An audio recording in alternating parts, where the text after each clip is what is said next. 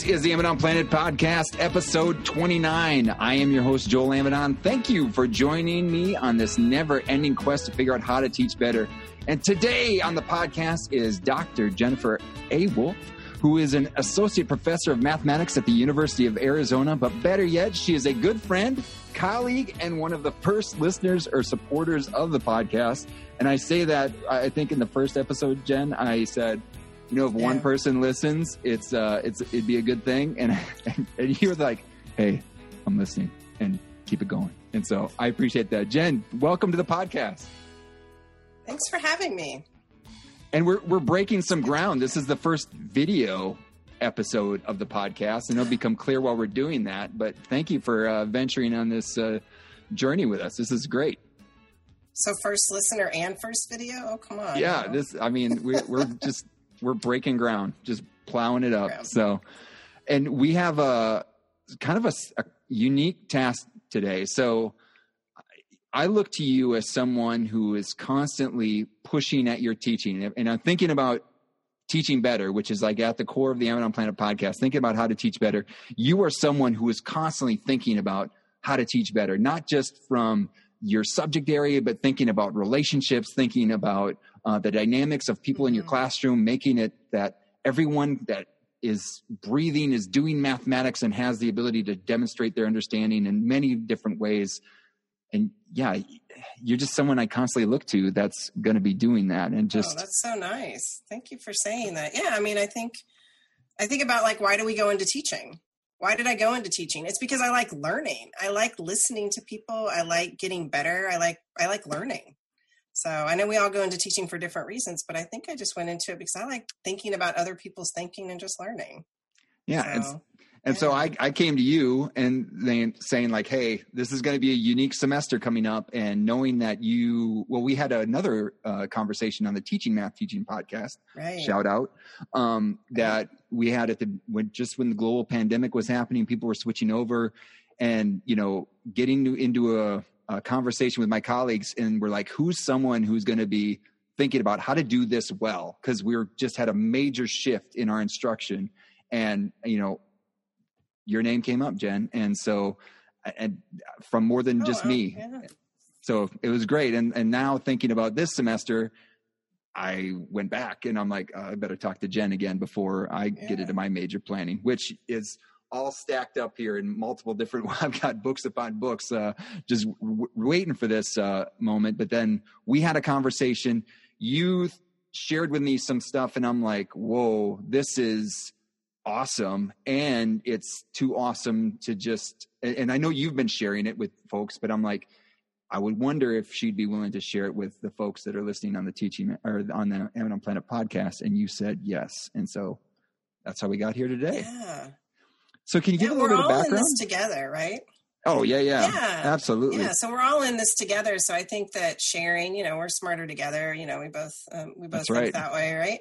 Hashtag, and so yeah. the more resources that I could think through and think about and then share with others, I think that our goal is to, to be with students, right? And to learn from them. And so like, how can I think about my own practice and help others out? But yeah, so, um, so as you mentioned, um, I'm a professor at the associate professor at the University of Arizona. And, um, I teach across K twelve. So I'm in a math department and I teach pre-service teachers at the elementary, like K twelve, K eight. And then I also do six twelve, um, secondary, uh, mathematics, Uh, methods courses, which actually I'm teaching uh, math methods virtually, completely online in the fall. So I've been having to think about, okay, how do I go about teaching both what it's like to teach face-to-face in the classroom, but also preparing them to, they might be going into student teaching and more than likely it'll also be remote or some form of that. We don't know, right? So I have right. to think about how am I going to prepare them for both those potential um,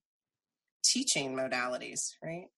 And so, yeah, I st- yeah. Um, so as you mentioned, we talked about in the podcast, um, I do a lot of group work and it's kind of centered around complex instruction and how you dismantle hierarchies of status. And in that podcast, we talked about like, hey, Jen, what did you do? Right? Because we, we made that switch over pretty rapidly, like, hey, I'm on spring break. And then they're like, oh, we're going to do everything online. It's like, what?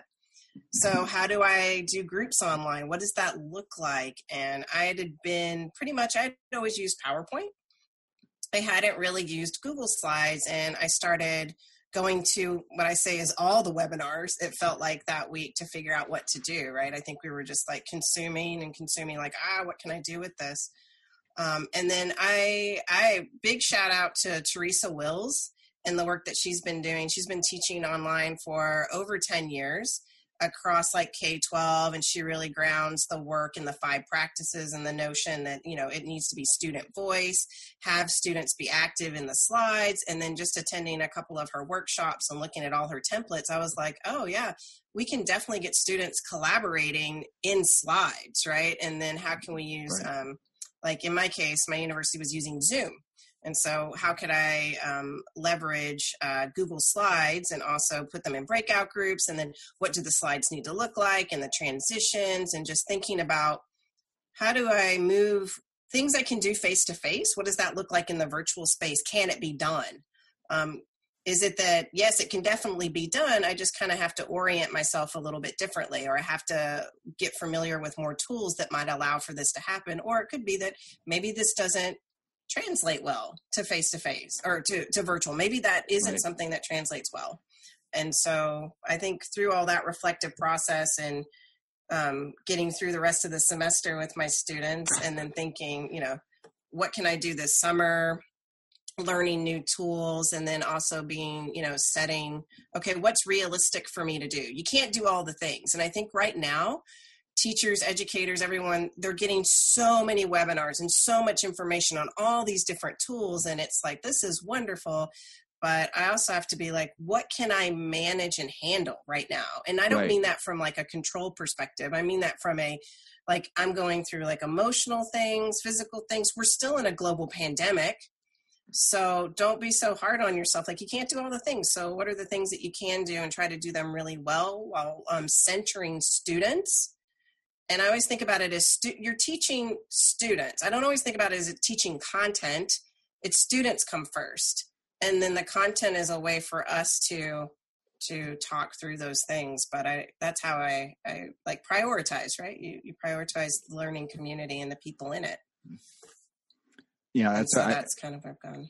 I mean, that was one thing that stood out to me in the, um, in the podcast, from the Teaching Math Teaching podcast, is like just – you know, how much you, you put on, hey, I need to have ways to like intentionally check in with my students. How are they doing? Like, what, what are their needs? And like, we'll, we'll get to the math, but the, I mean, the math is, it's a win-win situation, right? 'Cause if you check it in to see how they are, they're probably better prepared to receive the mathematics versus like, no, we don't have time for that. We just need to push ahead with content.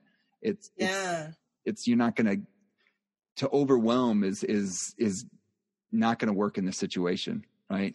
Yeah, yeah, no, definitely not. And that was something I was thinking about, right? Because they're like, um, my elementary future teachers were just like, how in the world is what you do in the space where it's really collaborative? We're moving around, we're using manipulatives, we're talking about, how in the world is that going to happen in this space? And I think they were pleasantly surprised that we were still able to do things, and then just keeping equity at a focus. And if things didn't work, what could I do? Because I had students, you know, that had to go to parking lots to access internet, mm-hmm. or they didn't have um, certain access to things. And so I'm like, okay, we got to be adaptable. We got to be flexible, because this is about learning.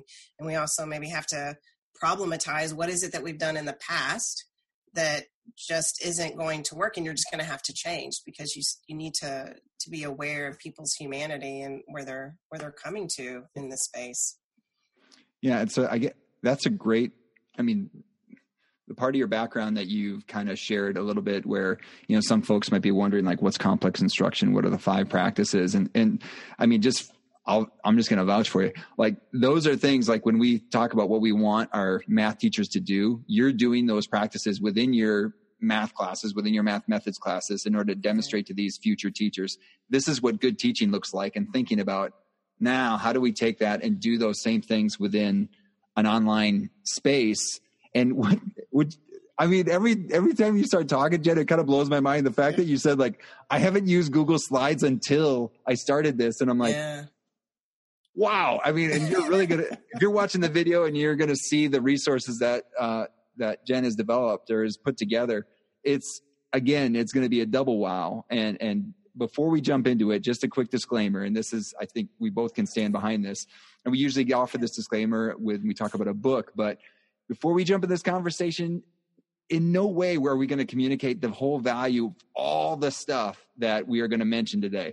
And so we're going to go through a slides. There's going to be a visual aspect of it, but we're going to try and voice it as much as possible so that those just listening to the audio version get as much out of it. But it is going to be a lot. And even if we did, you know, communicate the whole value of it, it's only going to be from our perspective. And that's, I think, you know, we, we talked a little bit before we jumped on and hit record, is that part of this is that you're helping us process through what is this resource, but that so that we can take it and figure out, how does that jive with our own philosophies of teaching, our own ways of doing things? And then how can we then use it within our own practice, and thinking about how we can then share it with others as well? And that's, like we yeah. said, we're smarter together, right? Right, right. So just a shout out to our good friend and colleague, Mandy Jansen, because she's been on this journey with me, right? And I think mm-hmm. that taking um, a cue from the Rough Draft, uh, wonderful Rough Draft book study that you did this summer, Um, this is a rough draft too. So that's part of our book yeah. disclaimer, right? Because I think some of us can get into a point where like, oh, we make all these slides and we want to perfect it or something. This is literally just, this is just a run through, right? Like this is just my rough draft kind of thinking about moving into this virtual space. Because like you said, we've only kind of, for me, doing this is, is somewhat new, right? But jumping in just full force, it's like, oh, just put the ideas out there. And when you do, other people can come in and make things better or attend to things that you hadn't thought about. And that just makes the, so just knowing that this, this slide deck is kind of like an initial run of things, and that we just keep building and other people take from that and build on and share. And so, um, yeah, so I'm trying to get better at that, that, that rough draft thinking and other aspects, not just uh, math, right? Yeah, and I, I held up my copy of Rough Draft Math Revising to Learn by Mandy Jansen, and knowing that in those conversations and, and how transparent she is in one of the chapters of her book, and like, hey, trying to do this, trying to put in my own implementation. It was a, a rough draft implementation of my own thinking about rough draft math. And it was like, this is going to be whatever we do here. It's going to be interesting to even come back maybe into, this is maybe a, an invitation to, let's come back after this semester again and think about, well, what did we learn? And maybe even gathering what other people did with maybe these resources and how can we add right. to it. Orchestrating those discussions and like the ways that you engaged in the five practices. Um, what did you find like really rewarding or the most challenging, maybe different in the face-to-face space than it was in the virtual space. So then thinking about, okay, what made that challenging and what could I do to make it um, better? But yeah, these are kind of just rough draft ideas yeah. of what you well, could that, do. I mean, already that got me, because we did another book club for the Teaching Math Teaching podcast summer book club on the high school math lessons to explore, understand, and respond to social injustice. And in there is right. like a, a tracking tool for the five practices that they also interlaced with the social justice kind of oh, components. Oh, that's right. Yeah. Thinking yeah. about that, that could be another slide with like a background and having kids thinking about the different, you know, things that they hear and how they, uh, ooh, make a note ooh, of that one. Right? Yeah. See, already, already we're, we're, like we're working on uh version uh, one point oh. So here we go. It. So, um, and another thing that, that this connected to is something I've been involved with uh, in a conversation here at the University of Mississippi is this idea of resilient teaching. And hopefully you get uh, another thing that's more focused in on that, but resilient teaching is basically the opposite of what happened in the spring where we had our, um, where, well, both of us, where we had face-to-face situations and all of a sudden we needed to transition to a completely online because of the global pandemic. And that involved a, a, we got a week after spring break. So we got a spring break and then a week in order to like transition all of our teaching and mm-hmm. do all this scrambling. Like you, you talked about going to all these webinars and figuring out how do we change our instruction versus resilient teaching would be, hey, I've got this structure already. I've got this thing planned out that if I turn into an online situation, my teaching might not, it's going to be changed. There's going to be change, obviously, but there's not right. going to be as much change, right? So if I was dependent, like the biggest example that I can put is like, if I do quizzes all the time and I do paper quizzes for my, uh, for my face-to-face class, and mm-hmm. I go into an online environment, that's not going to work. Well, if I did quizzes and they were on in some sort of like Google Forms or something that I did face to face, you could easily use those in an online uh, environment. That's a very, and I don't like using quizzes like that and to test, re- I'd use the other things. But anyway, there's something there that you don't need to change all that much. And if you don't have to change your instruction all that much, you can then focus more of your attention on the needs of your students. That's what I really like about resilient teaching. And so I think a lot of the things that you have here are not just good for an online environment. They're probably good. They're good for any environment. That there's a lot of things that you can do here to um, that can be used in both a face-to-face or no matter the modality, basically. Um, right, right. Now, that's a really good point, because one of the things that I've been thinking about is that our students are going to be with a lot of screen time, right? And I'm teaching in the fall, I'm teaching a two and a half hour class, and I'm being, I'm trying to be very cognizant of like, how much like can we be face-to-face, Zoom, synchronous, and then what does the asynchronous component look like? Right. Right. And I can think about, oh, well, you know, when I give assignments or projects, is that count as like an asynchronous component or not? Or I'm still working through how I feel about trying to do both, mm. right? Because yeah. we need to have both. It's an equity issue, right? It's, right. A, it's a challenge, and I want to have both. So that's kind of where I'm challenged right now, that I'm not, I'm not going to be able to do everything in this space. So how can I make the asynchronous component also quite robust? So Jen, just talk about that real quick. Like when yeah. you talk about that's an equity issue, because maybe some of the listeners haven't quite thought about why synchronous and asynchronous, why there's an equity issue on which format you're taking there. Yeah. So going into the space, I think probably a lot of people experience this, but, um, to be able to engage in um, synchronous, right, Zoom, Google Meets, whatever it is, you have to have a certain amount of bandwidth, internet access. And so there's an assumption there that everyone has access to the internet, or everyone, mm-hmm. and, and it's high-speed internet. Um, yeah. So assumptions about access are there, right, in, in the synchronous space. So if I had students who couldn't make it, I needed to have something in place that, and not just a recording, right? I think recordings are great. Like I, I would, I would record my classes so my students could go watch it at another time, which again, it's about access, right? And so how was I able to create or and respond in a way that my asynchronous components, that if I had students who weren't able to attend for whatever reasons, it could be, you know, it could be, I need to focus on my physical and mental health right now. I can't come to the uh, synchronous session. And I'm like, sounds good. Here's where the resources are.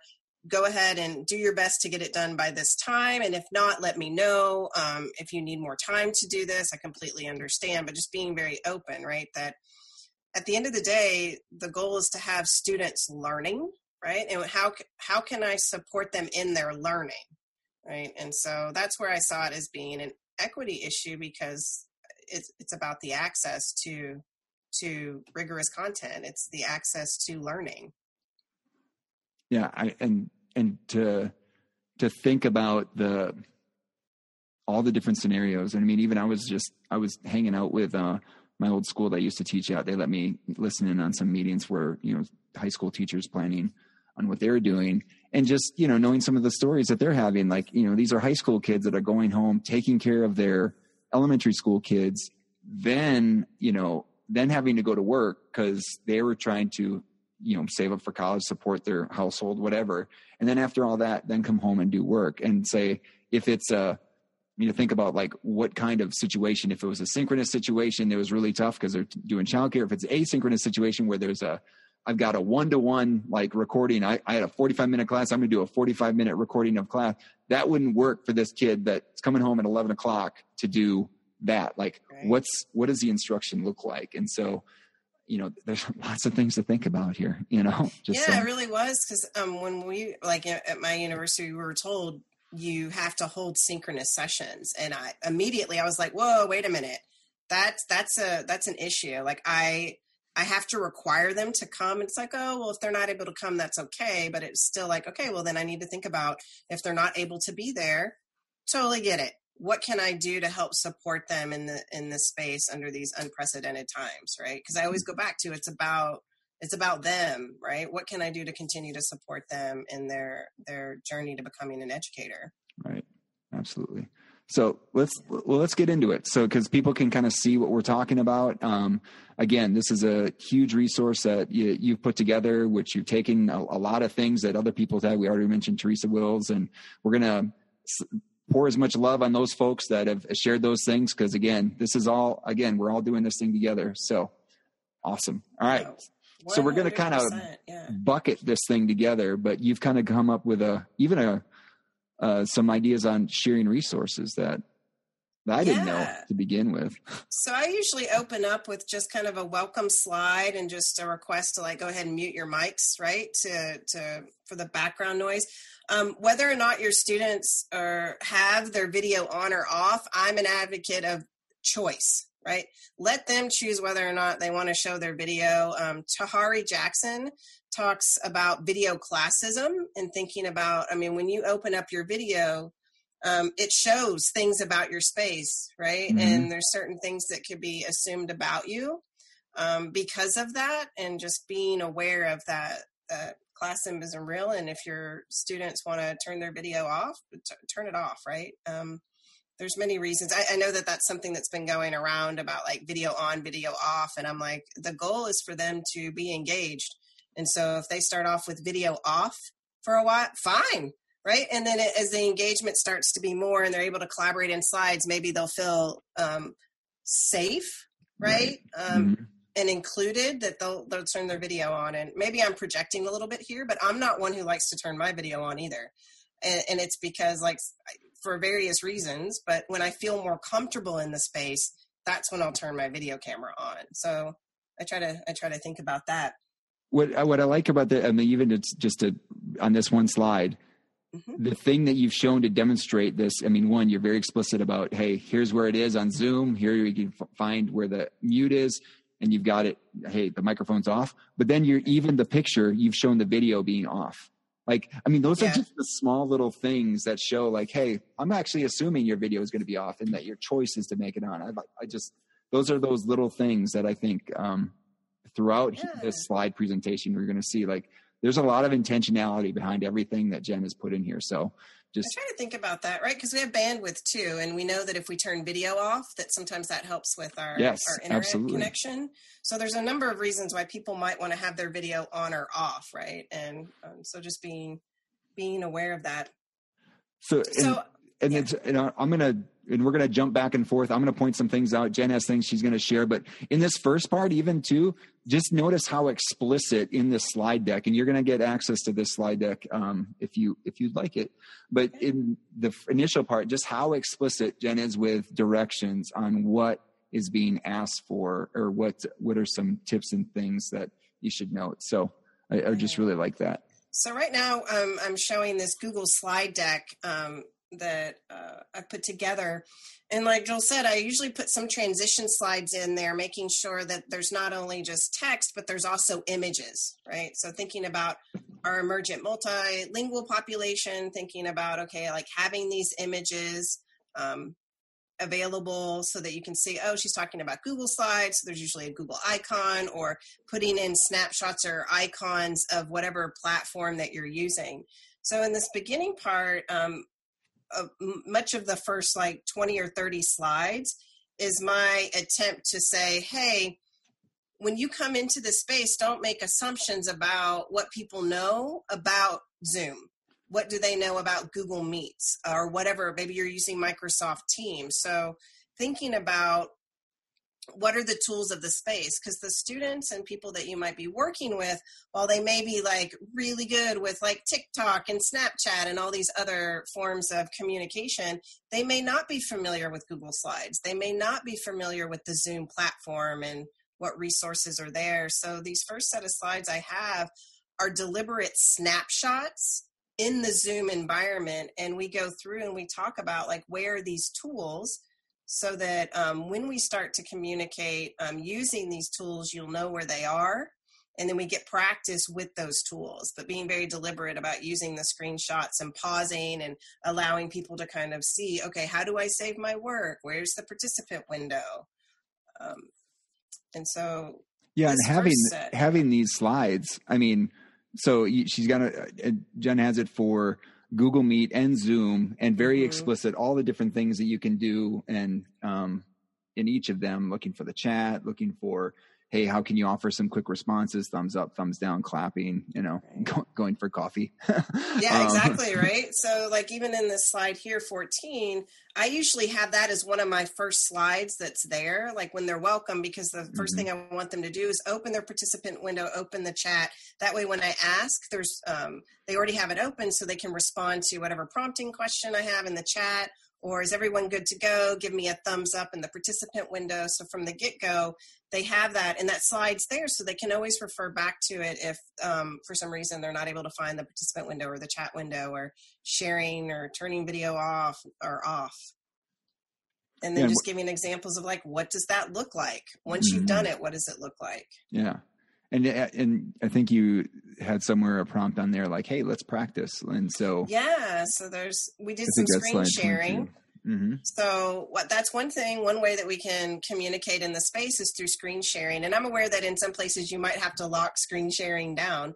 But in the event that, you know, students aren't going to always be with you in your synchronous sessions, they may be asynchronous and be like, hey, Joel, let's meet up. Let's start a Zoom or a Google Meet, right? Or in this case, a Zoom.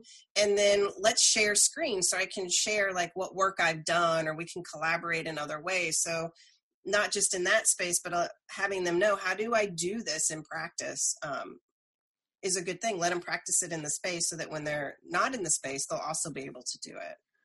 And one thing I guess too is that, you know, whatever, you know, communication device you're using, like, and I know that you've attended many webinars and things like that. And I know that our own, my institution is offering things, but that there's also, again, many different training resources out there from the specific products or from Zoom or whatever, that you can go and figure out, what can I do with this tool?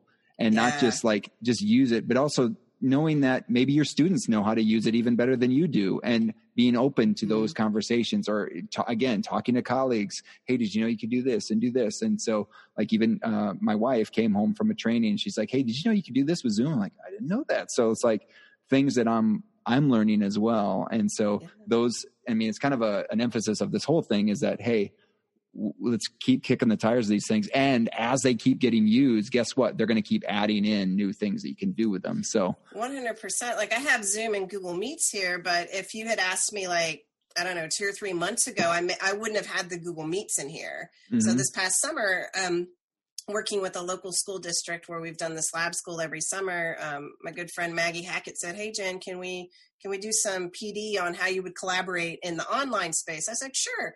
She's like, so I know that the U of A uses Zoom, but our district is using Google Meets. And I'm like, cool. Yeah, I haven't used really Google Meets other than just like joining them sometimes. And it's a very, it's a different space. Like they don't mm-hmm. have breakout rooms set up just yet. I think they're going to have an extension for it. But like you said, I learned from the teachers some of the features of Google Meets. And so learning how to like orchestrate a Google Meets is a, it was a nice thing to learn how to do. But again, being explicit about the tools and extensions and, yeah. and the different platforms. Yeah. Well, and then having reason, again, if you have choice, having reasonings for using it. So that was a really good reason for using it. I use Google Meet in the spring because, and I had, we had Zoom available also, but I used Google Meet because one, the time limit situation wasn't uh, something for us. Like we were limited to forty mm-hmm. minutes initially. Now we're, we're, uh, can do it, whatever. But um, Google Meet also had the dial-in version, and you're like, Zoom does too. But at that point in time, when everyone was on Zoom, they're like, hey, that might not work. And I'm like, because of that access thing, I'm like, I want people to be able to dial into a meeting if they can. Right. Mm-hmm. And so that was a big reason for using Google Meet. And again, just having choices. What are these? If you do have choices, make, make that choice explicit. This is why I'm using this platform, you know, yeah. having those reasonings behind the tools. Yeah. And then this one was that uh, it was very important to me that I, I used that platform because that's what the teachers were going to be using. So mm-hmm. even though I was more comfortable with Zoom, it was like, I tried to take the perspective of like, Jen, this is just another tool that you'll be able to use. And it would be great because that's something that I know future teachers, when they go into school districts, it's, they're probably going to have to use the Google Suite, maybe Google Meets, right. um, because of the, their particular um, district requirements. And so the, the next, next section, yeah. Go I'll, gonna, I'll, I'll set you up. The next section you put made is a bunch of uh, Google tools and extensions that you would put onto Chrome. So you've you've definitely uh, showed me some things here, and I'm excited to for you to share them. So go for it. Yeah, so just some things that I found helpful with Google tools and extensions, um, in addition to Google Slides that we'll talk about the collaboration there, is that, you know, um, depending on how many devices you have open, or if you have one screen or two screens, I found that if you use Google Chrome, there's um, you can pin your tabs. So sometimes we have a bunch of tabs open and they take up a lot of space. And so if you go to the tab and you right click on it, you can click on pin, and it'll pin the tab and make it smaller. And so then you can have even more tabs open, but now the, yes. the little tabs are smaller, right? And I actually found that quite useful in Google Meets, especially because in order to have breakout groups with Google Meets right now, um, you have to set up several different Google Meets. Mm. And so I would just set up my five groups with the five small tabs in a separate part of my um, screen. And then I'm like, those were where my breakout groups kind of sat. Um, So that was quite helpful. The pin, I think pinning has been around for a really long time. So even though something is new to me, I know that there's some of these things have been out there for a while, but that was new to me. Yeah, mind blowing to me. But yeah, some people out there probably saying, "Yeah, I've, I've been pinning for a while," but like, you know, but maybe you didn't see the reason for it. Awesome. Yeah, and then with Google Meets, they have a Mute Tab extension, and I mention this because for those of uh, people using Google Meets, you're going to have multiple Meet sessions open, so you'll have multiple tabs open. And so when your students go out into those um, Google Meet breakouts, you're going to want to mute some of the tabs. Otherwise, you're going to hear all the voices, right? And so having that extension I found was really, really uh, useful um, when I was working in Google Meets. And then just things like taking snapshots. Like you know, I've got one here. It's called, uh, it's a Chrome extension called Click uh, Full Page. I know some Chromebooks have a tool called Snippet. Mm-hmm. And so a lot of kids use Snippet. And so you really wouldn't want this. Uh, you wouldn't have to use this. But even though students are using Chromebooks, uh, the teachers might be using a different like um, operating system or uh, device. We can uh, also, there's an extension for Giphy's. So if you want like Giphy's put in there, or I've got um, timers, like timer. There's one called Simple Tab Timer that I have in my uh, Chrome uh, toolbar.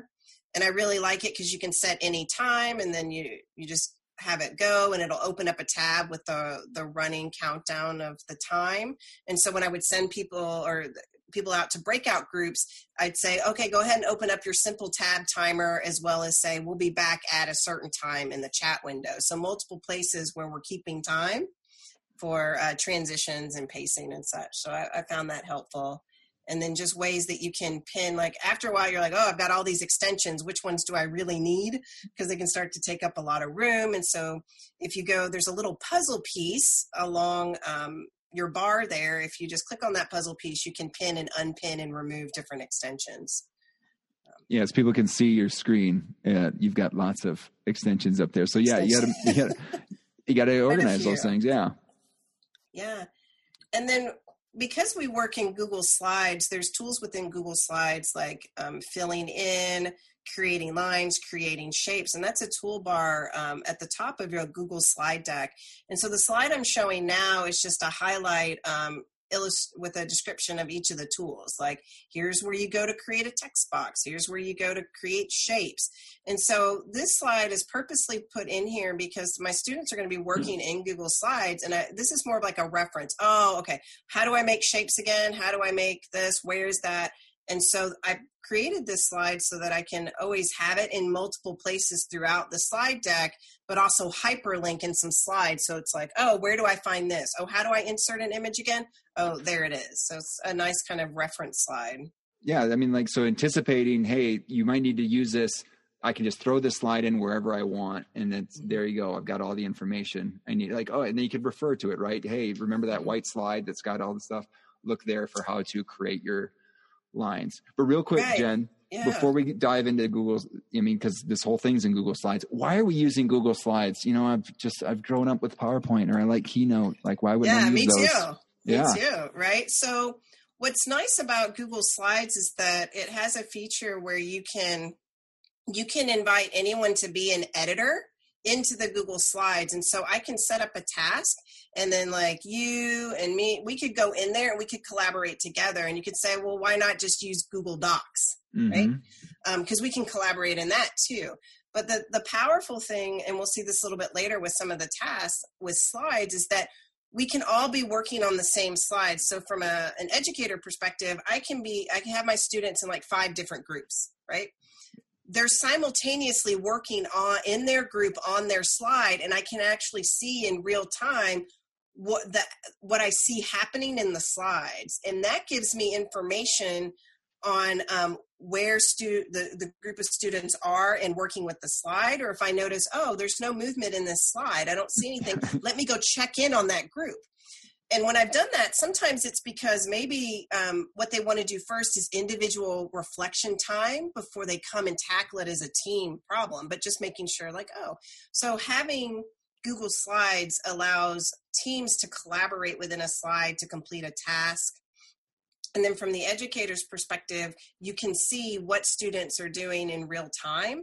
And then that kind of informs your instruction on where you might go to in your next breakout group, or who you might, you see ideas forming, you might go talk to them. And so this is that process of, in the five practices, thinking about monitoring. You're right. Monitoring to set up what are you going to select and sequence. So uh, slides, and it has all the tools kind of built in. And so, yeah, it's nice. Well, and two, like if we were going to do a PowerPoint or, um, you know, Keynote, like there's not the collaborative piece as well, or it's not as built into it as these are. I know that each of those things has ways that you can collaborate on them, but it's not as dynamic or I think I say user-friendly as yeah. Google Slides is. Um, Cause it's kind of like this live document, right? So right. that they can come back to it any time. So we're sharing this now. It's like, oh, my group didn't finish that up. That's okay. You have a link to it. So you can hop back in and you and your teammates can come back and finish the, the work from those slides. So one thing that I thought was pretty amazing was this next slide. And I don't know, can we do this? Oh, let me make a, can I make a, like a, a point just with oh, this yeah, slide? Yeah. Absolutely. Okay. Yeah. Make a point. Yeah. So with the Google, so in this slide, that's some helpful tools. Um, one thing that the audience will notice if they got to look at this is I've color coded everything. So I feel like color coding is one of those those teaching things that we do that we should do more of, right? So then that helps me, especially in the virtual space, to be able to communicate, oh, um, do you want to know how to change color for lines and connectors? Oh, that's the purple, mm-hmm. the purple. And right, you could use pointers, but that that notion of like thinking about how can I use color coding to my advantage in a lot of these these slides, yeah. And you'll, yeah, and you'll definitely see that coming up too when we get into our group work action right. as well. But the, yeah, this was the uh, pretty cool thing that you showed that, you know, because we're also thinking about who's participating in our classroom, what are the needs might be, and one of those things might be closed captioning. So closed captioning, yeah. So shout out to Catherine Yeh. So when I went into this, Um, I was like, Catherine, what do you do? And what are you going to be doing for this virtual space? And so she shared some slides with me, and then she had put it in presenter mode and captioning came up. She's like, I'm like, what is that? And she's like, oh yeah, you can do um, captioning in, in Google Slides. I'm like, what? You what? Can? What? So the thing about, and that's great, right? Because um, sometimes I have a tendency to talk really, really fast. Mm-hmm. And then other times, you know, you've been in, in sessions where it's like you look away for a second and then you come back and you hear things, but maybe it's helpful to see the words mm-hmm. that go with it. The key here is that with, um, you can do closed captioning in Zoom, Um, but you have to have a third party. You can do closed captioning in Google Meets. It's already there. But let's say I'm in Zoom, which I am, mm-hmm. and then I want to have closed captioning. You have to put your slides in present mode. So if you're looking at your slide deck and you go to the upper right-hand corner, there's a button that says present. And if you click on that button. Which Jen just it, did for our audio listeners. Yeah. If you go to the bottom left-hand corner, once you've done this, it'll bring up a toolbar for the slides, like advancing the slides, a pointer, but it also has captions. There's an arrow to the right of captions that if you click on it, you can position where you want your closed captioning to be, on the top or the bottom, as well as the text size. So to get captioning to work, you just have to click on the little C C there, and you'll see at the top, um, all the words that I'm saying and that Joel, Joel actually. And I Joel, can say some words too and things. You can, um, but I have my headset in.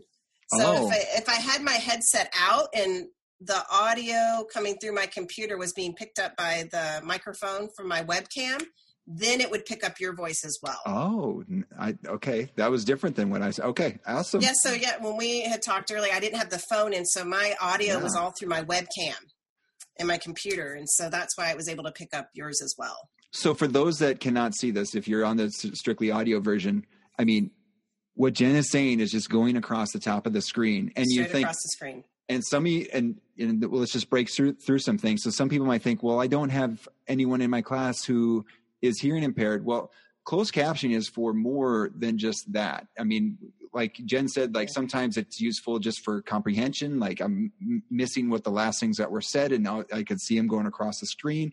Also be for the someone who doesn't have the earbuds, doesn't have audio capability, and just, yeah. you know what, what they can do is they can read what's on the screen, and that's, that's going to be their way of accessing what you're saying. And so yeah. there's so many different things that you could use to act for closed captioning. Um, that's going to be very useful uh, going forward. And if you do something like this, that we're recording it, um, recording, screen capturing what's happening, now you're going to have captions already for your uh, for your video that you're creating. Yeah, you're so, making your videos and you're going through your slides. It's, it's right there, right? I'm right just, there. So I'm seeing right it. Right there. So let me hop on out of here. And then, um, yeah, so just uh, closed captioning is really good for all the points that you said there. I mean, I, I go to these webinars and I'm just like, we listen to really brilliant people and they say these things. And I'm like, oh, how did you say that?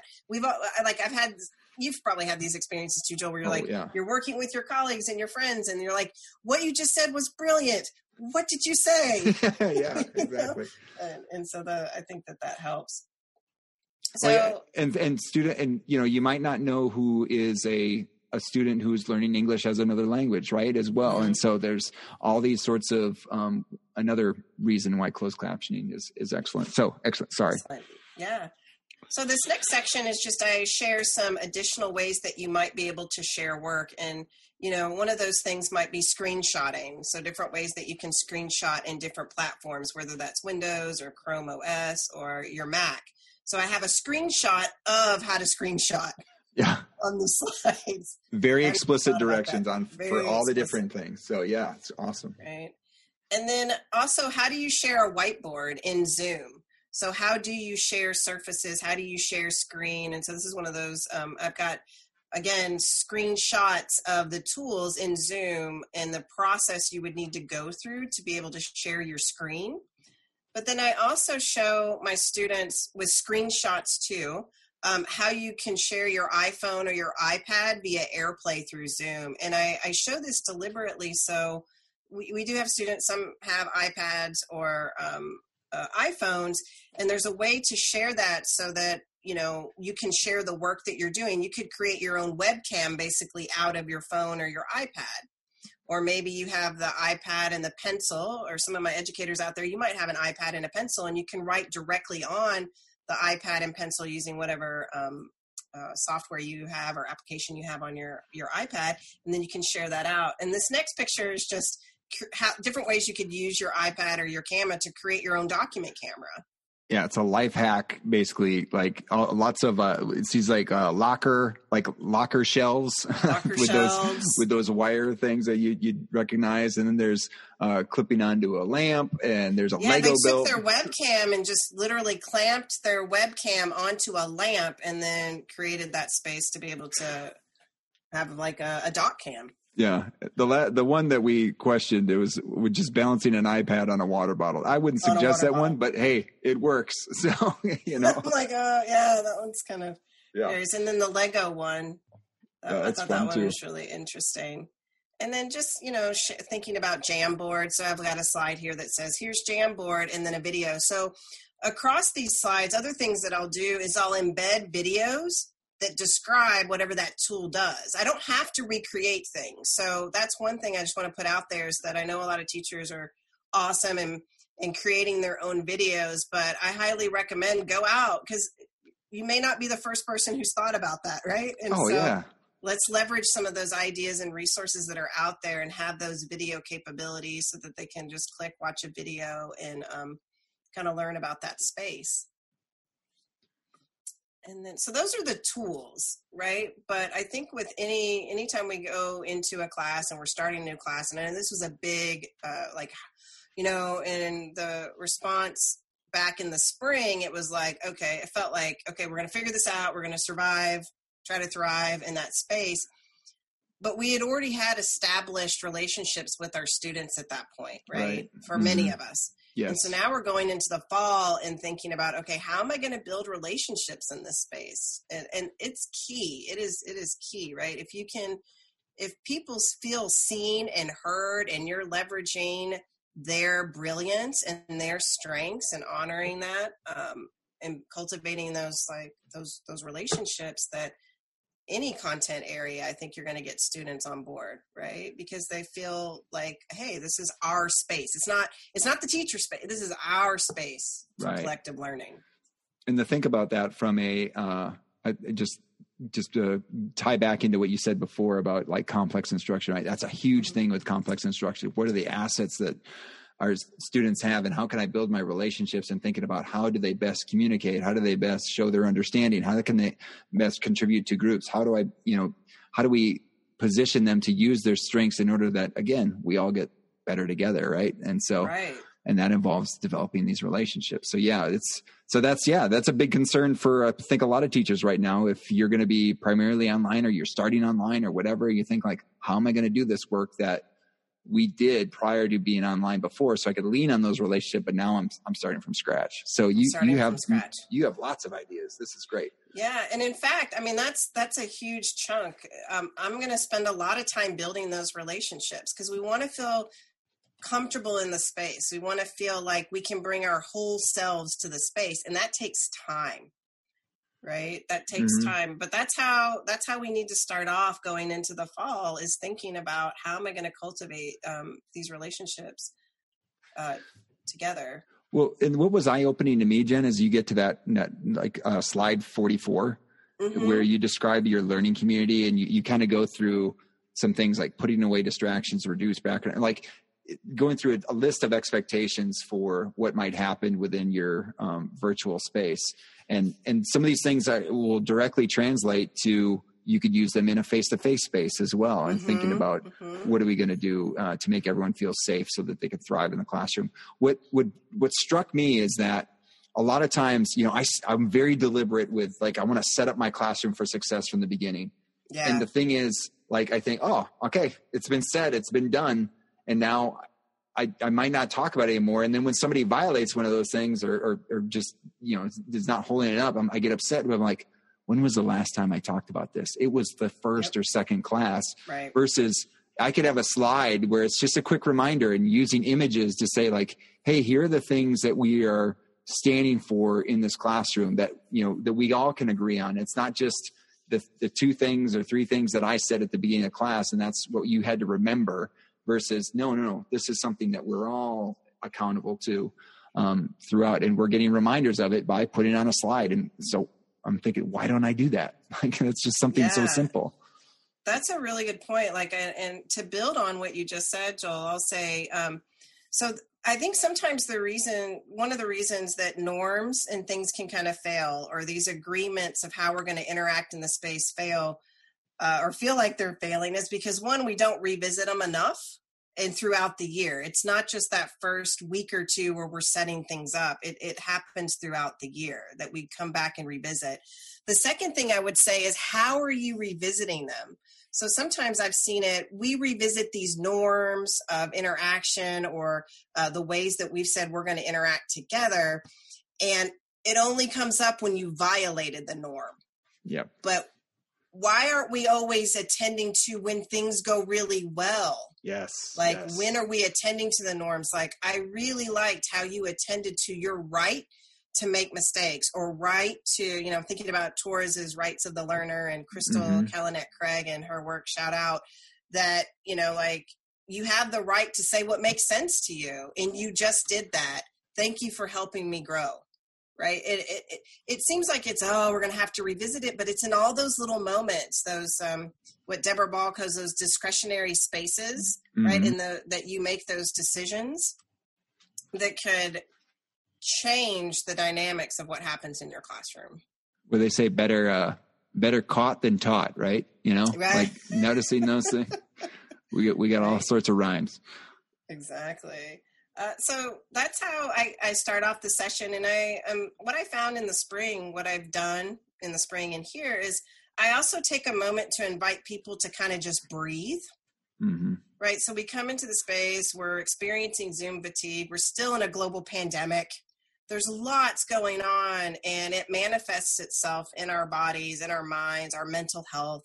And so I usually invite everyone in the space to take a few minutes to just follow along with this beautiful like polygon GIF, the breathe in, breathe out GIF is yeah. on this slide. And the idea um, that you can't pour from an empty cup, like you can give and give and give, but what are you doing to fill your cup? And so we, I invite you Uh, the people in the space to come and just do a little bit of breathing with me. They can opt out. You might say, you might want to turn your camera off for this. Feel free to do whatever you need to do to kind of set our intention for learning and community today.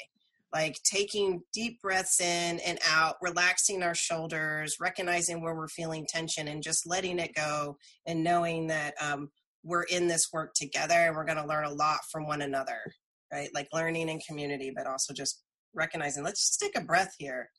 And one then that, what do we need?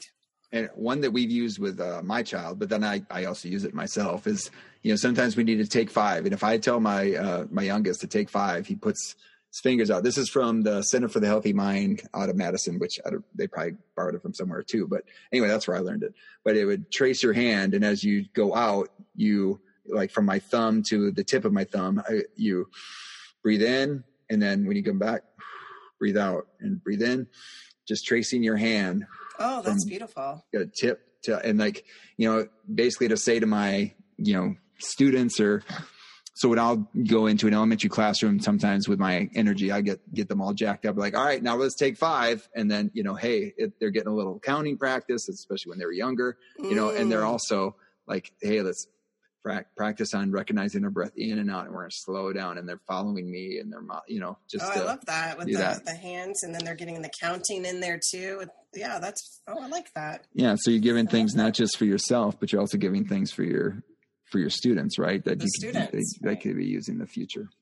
Yeah. So these next couple of slides, um, forty-eight through fifty, are slides that I got from Teresa Wills and thinking about getting students, like it's about student voice. And these slides here in particular are check-in slides. You can think of um, the, think about which one doesn't belong. So this slide kind of has that which one doesn't belong feel because you've got the four corners.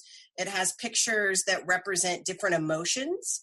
And in the middle, we've got a star that it's, it, I've created a draw pile there where um, you can take the star from the draw pile and you can just drag it along. Like, I'm really tired today. And your students can just drag stars and kind of put them wherever they're feeling.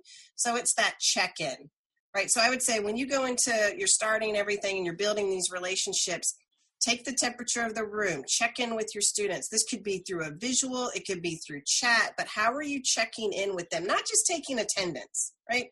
Like, how are you checking in with how people are feeling in your yeah. space? So they're excited. Uh, it looks like excited. I'm zen. I'm angry. I'm tired, you know, like, and right. so, and this draw pile, just like you think about it from a game, it's a, it's a never ending stack of star or, well, there's eventually an end to it, but like you make it as many stars as you need. And we'll show you, there's going to be a slide later to show you how to do that, which I would, I learned. Um, but it's kind of neat because like, cause everyone can be represented on this mm-hmm. single slide, which is, and this is anonymous too, right? So in mm-hmm. some of these, it's like, do you, you go into Google, sometimes you're anonymous. Sometimes if you're in the school district, you actually know which person it is by the little bubbles that are, that show up. But here's an example where you can take a temperature and it's not any one person singled out. Like you just got this sense, oh, looks like a lot of people are feeling very excited today. I'm happy to hear that. Um, that. The next slide is a, a variation of that. So it's the same four pictures, but there she's uh, Teresa Wills has put text boxes over them. So you just say, I invite you to grab a text box and then just type in where it is, like why you're feeling that way. Uh, or you can put your name in, but um, putting it in the, the different spots gives you information. And the next one is um, not anonymous. So that's another option where you have these same four pictures and they're labeled A, B, C, and D. And then there's text boxes where you can fill in your name, what letter corresponds to the emotion you're feeling, and then why are you feeling that way? So just three variations of kind of a check-in, depending on um, the purpose of the, the check-in and what you want to know from it. What I like about this set of slides, Jen, is that it, it gives, hey, I'm not just, I'm doing the same, basically doing the same thing. We're checking in. I'm, I want to know how you're feeling, but it gives different levels of, okay, may, I wanted everyone to be anonymous, or I want people to justify, or I want, the, it's just the reasoning behind it. And so now I can think about doing this with other other images or other things, but now I'm, what's the intention behind it? You know, this, you could even use this for, um, for a, a problem solve, like, hey, I think the answer to this question is this, mm-hmm. here's my, here's this is me, here's my letter, here's my rationale. And you get to see what other people have to say. I mean, it could be the same sort of thing, and you could do it very anonymous to very, um, uh, very unanonymous, right? So right. And so even though you and I are in math education, you can see about how, like, you could reach out to other colleagues and say, how might you use this in literature? Right. How might you use this in other um, um, things that you teach? It's not just for math teachers. How could you use this particular template in the work that you do with uh, your students? This uh, slide fifty-one is also another one that uh, Teresa Wills uh, created, but this idea of, like, what are your successes and celebrations, right? So, like, that's another way that you can do a check-in um, with your kiddos, with your peers, whoever you're collaborating with. Like, what I like about this slide is that it's just blank, right? In terms right. of, it, we've got the background, but let's say that I want students to get used to some of the different Google Slide tools. I can say, okay, go grab a shape, but make it a different shape. Go grab um, a pentagon. Some of you might grab a hexagon, but then you're kind of embedding, like, oh, what's a hexagon? What's a pentagon?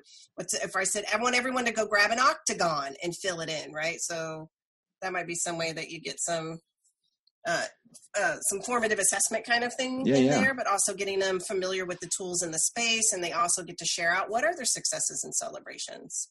Right. That was one thing we talked about, like in, in something else, uh, in previous conversations, was using a tool in some maybe non-threatening or non-threatening, like low risk ways, or low, you know, like even low academic, or just answering some things personally about myself. I know the answer. It's, it's my own answer, right? Where I'm using the tool to do that. So now I'm not thinking about using the tool when I'm doing it later for maybe a more academic purpose, right? Yeah. So building in those experiences as much as you can. Just even what you said, drag the star. Hey, they're figuring out how to drag and drop uh, something within Google Slides. There you go. That could be. Yep. So my dad exactly. didn't be, I want to be anonymous. I just want to see, hey, can you drag something around on Google Slides? Yeah. So. And it's a tool that they'll be able to take with them when they collaborate outside of the classroom, when we're in the classroom, like in the space, that, oh yeah, I could just use an arrow to show you what I mean. Or mm-hmm. yeah, I think that um, it's multi-layered. I'm getting information about them and their lives and successes that I can revisit next week or the week mm-hmm. after. I remembered when so-and-so put this on, because you can invite them to put their names on it or not. Yeah. That's another thing that you could do um, with that. And then you're, you've got more information about um, your students, and you're starting to see them um, be able to try to bring their whole selves to that space. And I say that because that transitions nice into this next slide that I'm showing here. So if I'm asking my students to kind of share um, their experiences themselves, and I want them to be able to bring their whole selves to the space, I've got to do that too. Like, I need to, to model ways in which I'm vulnerable. If I say that this is a community of learning and I'm here to learn from you, um, it's not just about learning from me, then I have to share things about myself. And so this slide um, is just a set of different pictures. And I have to give a shout out to our good friend, Teddy Chow. Oh, yeah. Um, it, because he does a lot of work around digital storytelling.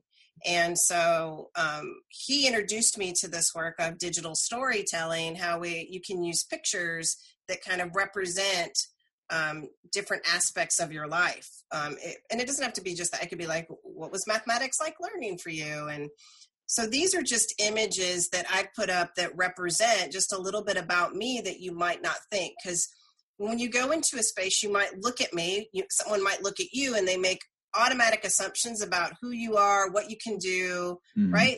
That comes into play. And so one way that I know that you and I are actively trying to get um, people into mathematics, in particular um, students of color going into maybe math or STEM or whatever they want to pursue, is that um, that they see that represented in images, right? Like, representation matters. Right. Um, Um, so that's kind of how I frame this, is because I am a biracial Thai um, American. And so my mom uh, is Thai, um, and she immigrated here. My dad was white.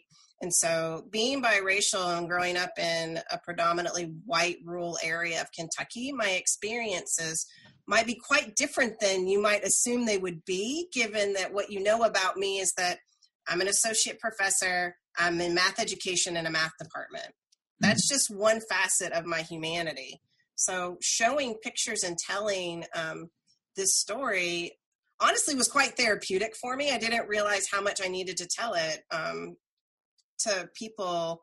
And um, yeah, it, it, it shows a, a more human side of me, I guess, because I think sometimes there's this disconnect between you as an educator and then your students, right? We talked about how you, you go to the grocery store and they're like, Miss, why, like, why are you at the grocery store? And it's like, well, I got a, I got a grocery store too. Yeah. Right. Right.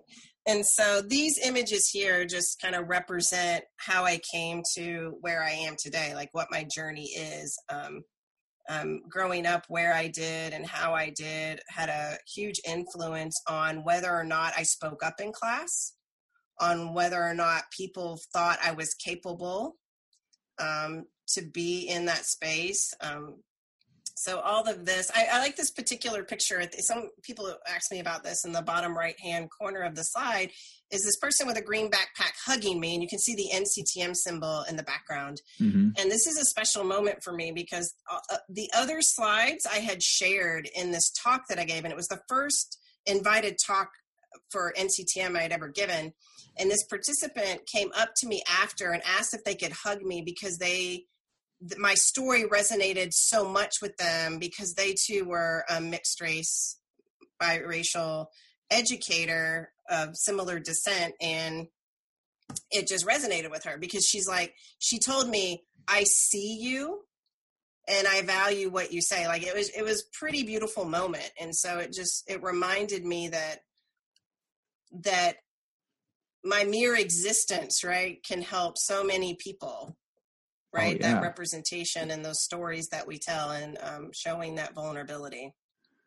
So just think about how much you share. I mean, just how much is there within six pictures. And that if we give our opportunity for our students to do something similar, and then mm-hmm. you, and then you get to see possibly the intersection of some of these things that they're, you know, they're revealing about themselves, intersect with others in the class, or even with you as the instructor.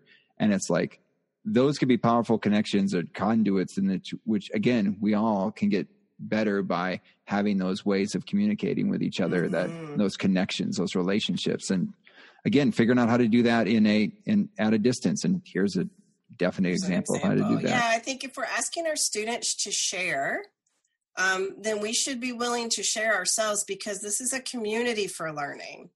I'm part of that community. And so going into any community space, knowing that I'm here to learn from and with you.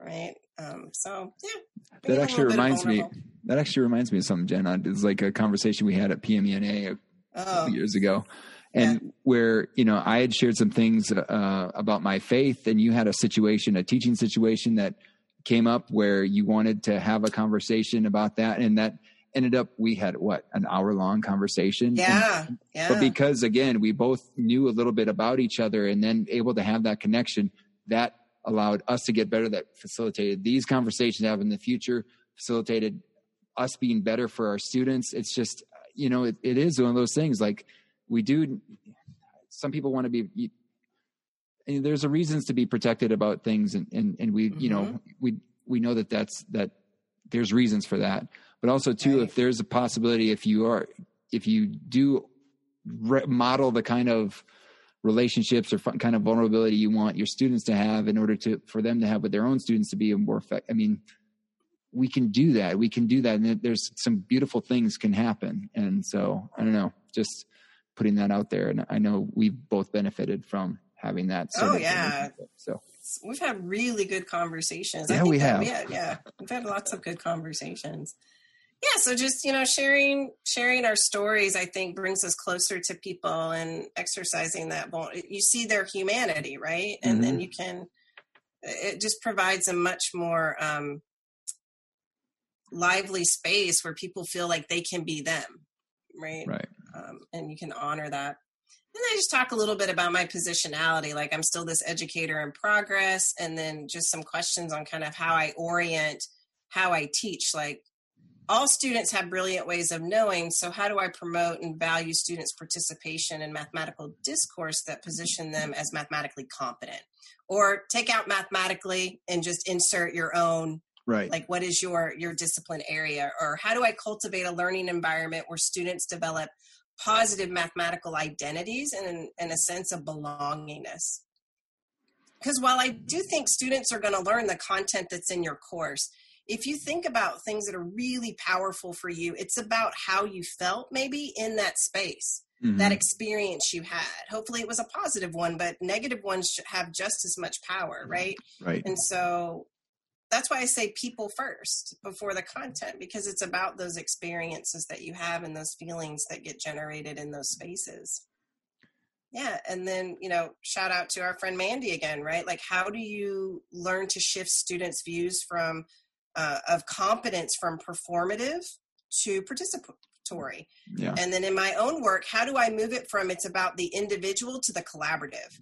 I feel like students have a lot of experience doing things individually, but there's power in collaboration. We hear this a lot, be, like the collectivism, right? Mm-hmm. Collaboration, what does it look like? And have you felt that power before? Right. Um, Yeah.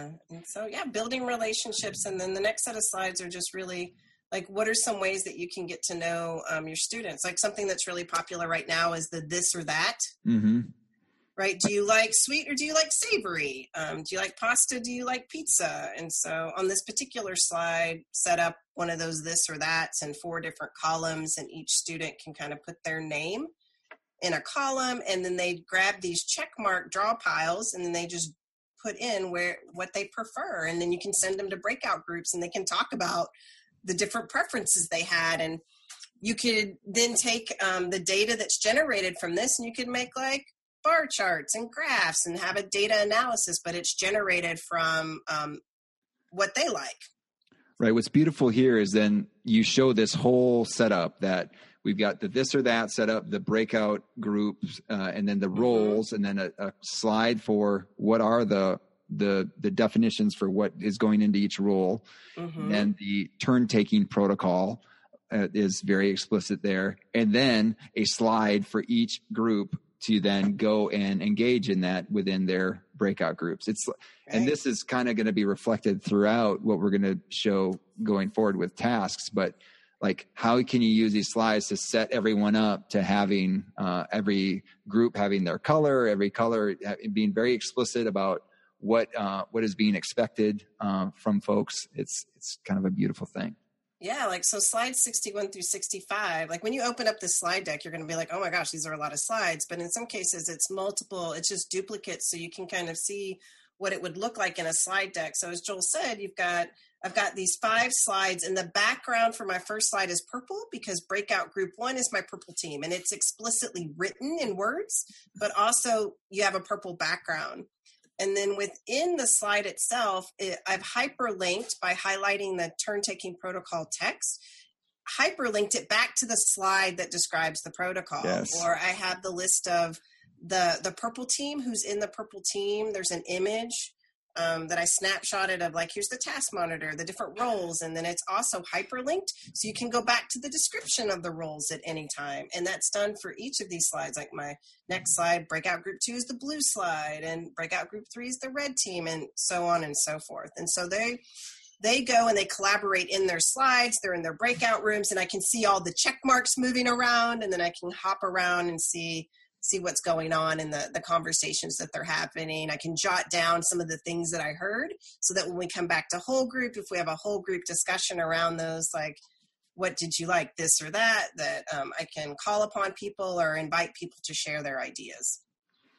And something too, again, going back to resilient, like, this is something you could totally use in a face-to-face environment as well, mm-hmm. and giving everyone access to the thing, but everyone can also see it at the same time. It's It's, it'd be better than having a chart paper that's only facing one way in a yeah. classroom, right? But you can also think of it that way. What are ways that I've used chart paper in my classrooms? Could I take that idea and move it into the virtual right. space mm-hmm. or my gallery walks? When I do gallery walks, what do those right. look? That's the nice thing about slides, right? Because now I can take a virtual, like a gallery walk mm-hmm. within the slides. Uh, the next set of slides are just ways that I've gotten to know my students. So Sarah Vanderwerf um, has a lot of great resources on her site, one of which I know has been super popular is name tents. And so these name tents that you can use in the face-to-face, um, you've got a table. It's like a, just think about a name tent, right? You just fold your card stock, and inside the card stock is printed um, uh, a table that has like the first five days. And then it's a two-row table that has like five columns. Let's just go with five days. And then you have a prompting question. Um, you might say, um, what's your what's your favorite book or video, or what do you like to do in your spare time? Some kind of prompt. And then the student will write their response. And then as the teacher, I would go in and I would um, respond back to them. So that's a physical nameplate. They would, at the end of every day, they turn it in. I fill it out, give it back to them. The next day they get to see um, and that way we can communicate across. So I thought, what, what does that look like in the digital space? So Sarah um, had posted work by Kristen Foss, and her Twitter handle is here, but she created name tents through Desmos, right? Yeah, so that's great. It's wonderful, right? And so one of the things I'll mention for the listeners out there is that when you go to the slide deck, make sure that you click on some of the images, because yeah. a lot of the images I have in here have been hyperlinked. Yeah, there's links everywhere. This, there's links yeah. everywhere. So if you're not sure, just, I mean, just click on the image and it, it may be already hyperlinked. So this one is where it's uh, Kristen's uh, development of the, the name tent. So you can go in and look at that Desmos activity. Desmos now has a Uh, a feedback feature where once a student puts something in, you can respond back to them, which is perfect for the name tents.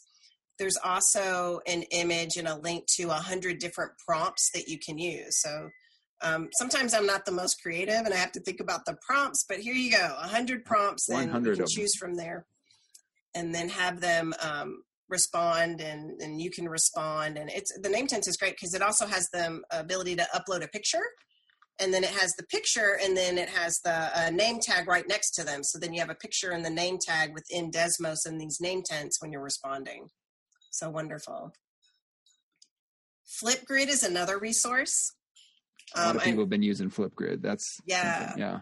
I think it's great. I, I you know, students can go in and kind of respond through reflection. They can share their work.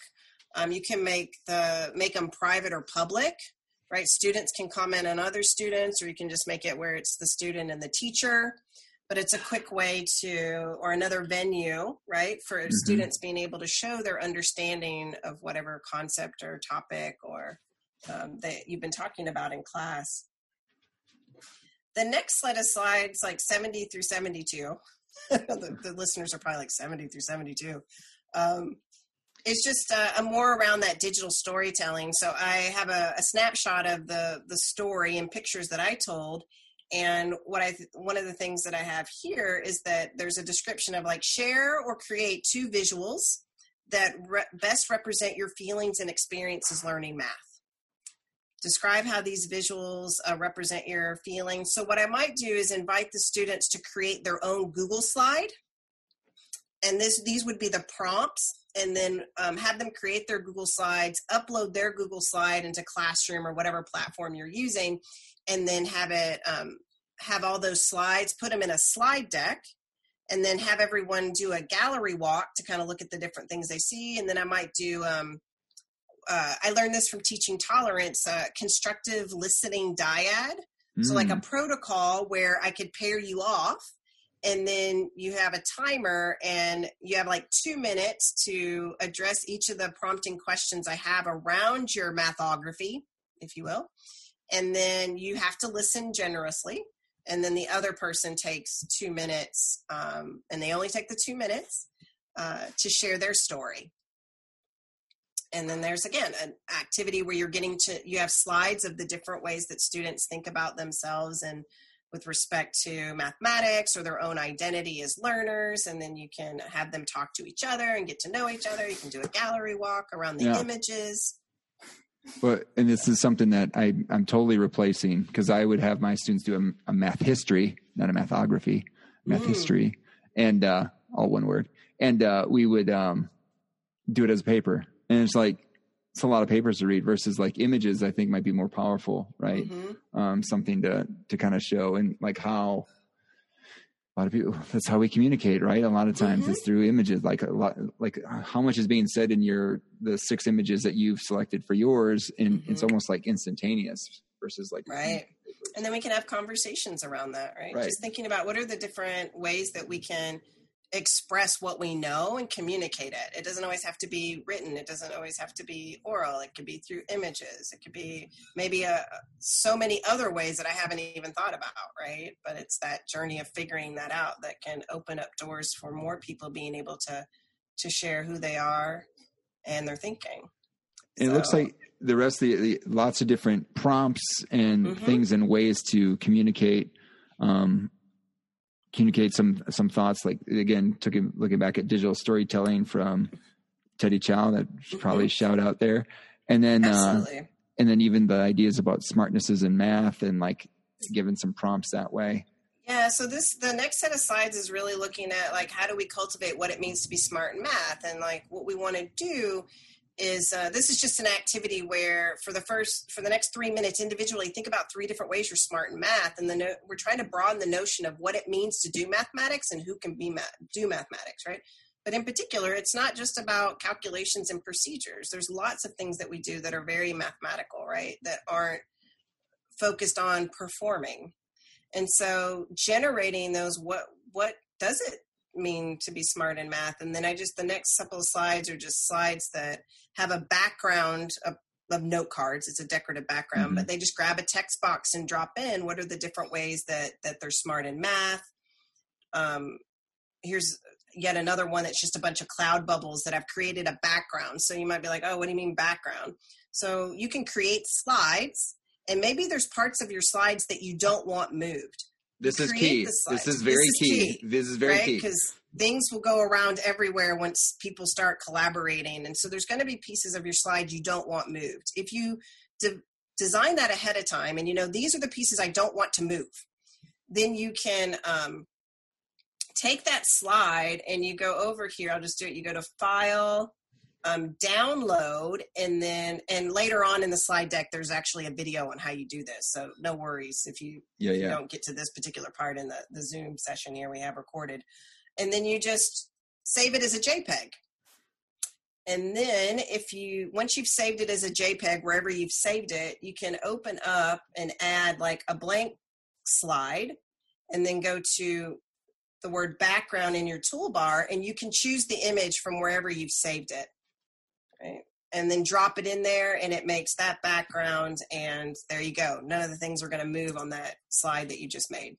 Yeah. And again, that's key, because especially when you have things that you want, like the thing where you want people to drag around stars, if you just yeah. had a bunch of images that you're, that you're dragging stars onto, all of a sudden they're going to be dragging those images around. And like, now you don't know who's pe- picking what. And for like, you only want things to move that you want the students to move. So again, make everything else the, uh, uh, the background image. So background I, image never, yeah. I mean, that was one of those like, ah, I mean, it makes sense. And it's just like, it's one of those things like that's, we need, a, we need each other to help there. Yeah, and it's not something that you, you would have thought of necessarily until you experienced it. Right. So in the spring I was doing Venn diagram work for sorting shapes with my students, and mm-hmm.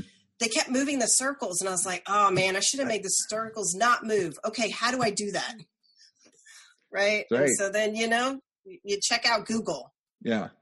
Well, what's cool um, here is like, I mean, you've got how many different ways here to show, to do this one thing about how to be smart in math. Yeah. And like thinking about, again, one for any teacher, like you can change that to whatever content you're doing, right? What does it mean mm-hmm. to be, you know, uh, if I'm teaching French, what does it mean to be a, a French speaker, like proficient in French? What does that mean? Or um, what does it look like to be, you know, a good reader or whatever, like a reader? Um, and we have different ideas about what that is. And so all these different ways that we can communicate that. You got word clouds and things. Yeah. Word clouds that, you know, there's a Google app, um, add-on called Slido that'll create a, Google, uh, like a, um, a word cloud for you. So you could just have them get out their devices, go to this website, put in the word that, that makes the smart, and then it creates this word cloud. There's another one called Menti that you could also use that would create the word, uh, word cloud. And one of the things I liked about it is it, and we talked about this before, it has a profanity filter in all the languages. So if that's something that you're worried about, then Menti might be an option for you there. Someone's going to swear in Dutch. You're ready to go. Swear in Dutch, right? And then, you know, it's, it's still kind of like, it's all that setup. The, the, I mean, a, a big chunk of these slides are like, how do you set up that going into the first couple of weeks? Like, this is our classroom. Like, what makes you comfortable in a classroom? Uh, what helps you learn math in a group? And so this next structure is just some slides laid out to, okay, here's a slide that specifically says you have eight minutes to work on um, the prompting questions that were in the previous slide. I'm going to use the Simple Tab Timer extension we talked about before to set the timer. And then the next set of slides are just like individual slides that are color coded. So I have four people in the purple group. I have four purple slides, and each slide has four, those four prompting questions in a text box that they can respond to. And they just grab one of the slides. Like, I'm going to take the first slide, um, and then Joel's going to take the second slide. And then they're working individually on those eight minutes in their slides. Yeah. And then you, as, as the, as the instructor, can quickly cruise through. So yeah, you do have, you know, so many slides, but it, it's real quick to see like, oh, there's not a lot of action happening on that slide. What's going on? Is there, a, I mean, mm-hmm. It's just like walking around a classroom. You're just cruising around these slides. Exactly. Yeah. And then um, just some transition slides. So one of the things that um, our listeners have probably noticed if they've gone into different webinars is that sometimes you get sent to breakout rooms, but then you're like, what were we supposed to do? Yeah. Like, what were the prompting questions? Did somebody take a screenshot of that? Yeah. So there I try was a slideshow in the, in the first room. Where are those? Oh my goodness. Yeah. Right. And so just as when, as educators, when we're um, engaged in facilitating our lessons, we have to think about our transitions.